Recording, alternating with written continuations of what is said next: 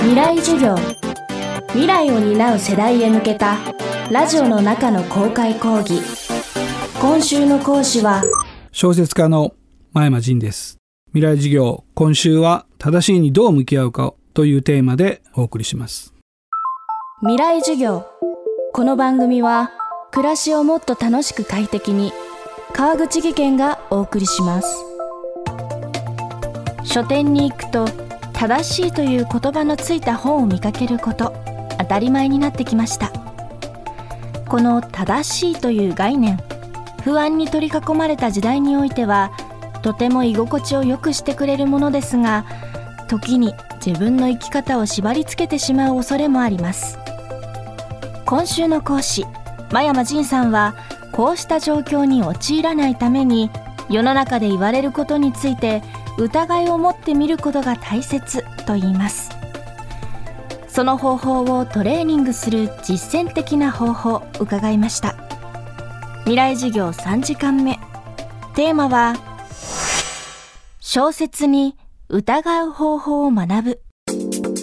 事実を見極める力を小説養えるって書くと、いや、それ自分が小説家だからだろうともちろん言われるんですね。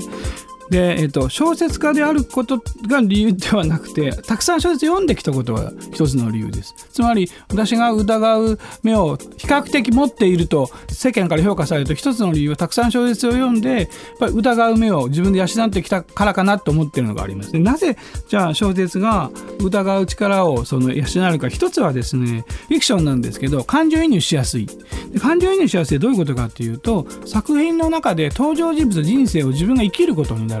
るんです。疑似体験をするんですね。例えば恋愛小説の好きな人はしょっちゅう好きな人に告白できたり振られてるんです。でも自分は痛くも痒くもないんですけど、ついつい泣いちゃったり、もしかして拳を握りしめるかもしれない。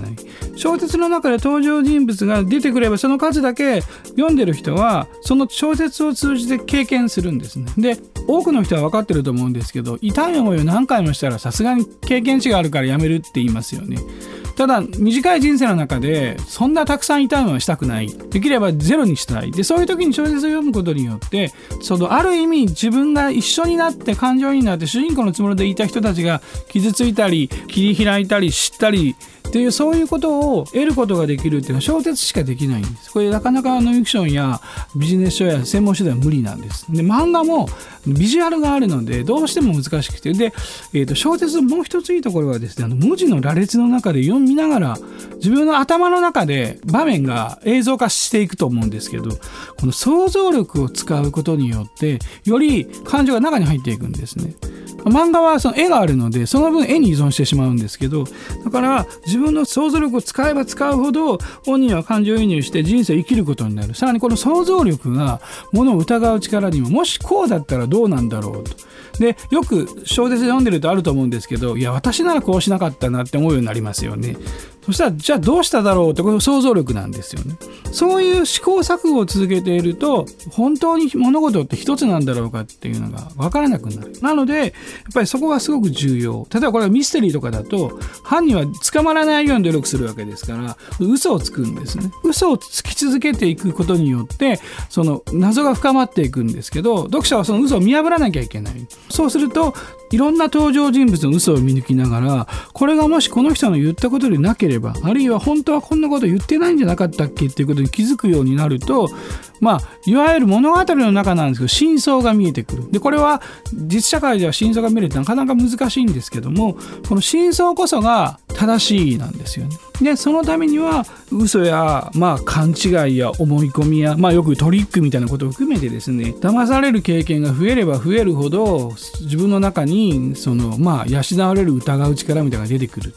それはやっぱり小説でたくさんの経験をする、つまりたくさんの作品を読むことによって、不思議なんですけど、ある冊数を超えてくると自然に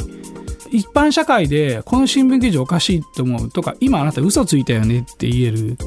例えば嘘をつく時の仕草とかも小説が出てくるわけですよね。唇を舐めるとか目を見てないとか。で、だからそういう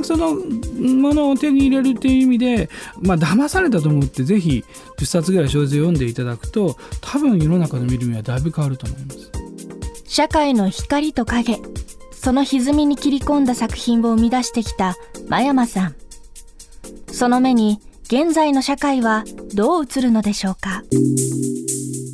正直今の世の中、特にこの新型コロナウイルスが蔓延してからですね、正直小説家が追いつけないぐらい現実の方が想定外のことがたくさん起きてる。例えばウクライナロシアが侵攻して戦争が急に身近になりましたよね。でその戦争が起きれば本来起きるはずの話なんですけど、エネルギーの問題が出てきてカーボンニュートラル、脱炭素だと言っているのに石油がなくて困ってるって言い出した。で逆にその日本は買えばその石油は手に入る状況にあるんですけど、円安が止まらない。なんか100円ぐらいだったのが150円、つまり 1.5 倍になってる。例えばもう元総理が暗殺されるようなことも起きる。だから正直言って価値観は揺らぎ続けるし、もう正しいとか言ってる場合じゃなく、ずっととんでもないジェットコースターに乗せられてしまって目つぶってしがみついてるだけなんですけど、生きていかなきゃいけないんですね。だから生きていかなきゃいけない時にこういう状況が起きてるっていうことは、逆に目を大きく開いて拒絶しない、起きてることは受け入れて、世の中って何が起きるかわからないっていう、そういうぐらいのそのリラックスした気持ちになる。だからもう正しいなんかいいよと、どうやって生き残こうっていうぐらいのその気持ちにならないと、多分もっと辛いと思いますね。未来授業、今週の講師は小説家の真山仁さん。今日のテーマは小説に疑う方法を学ぶでした。明日は SNS 時代における正しさについて伺います。川口技研。階段での転落、大きな怪我につながるので怖いですよね。足元の見分けにくい階段でもコントラストでくっきり白いスベラーズが登場しました。皆様の暮らしをもっと楽しく快適に、川口技研のスベラーズです。未来授業。この番組は暮らしをもっと楽しく快適に、川口技研がお送りしました。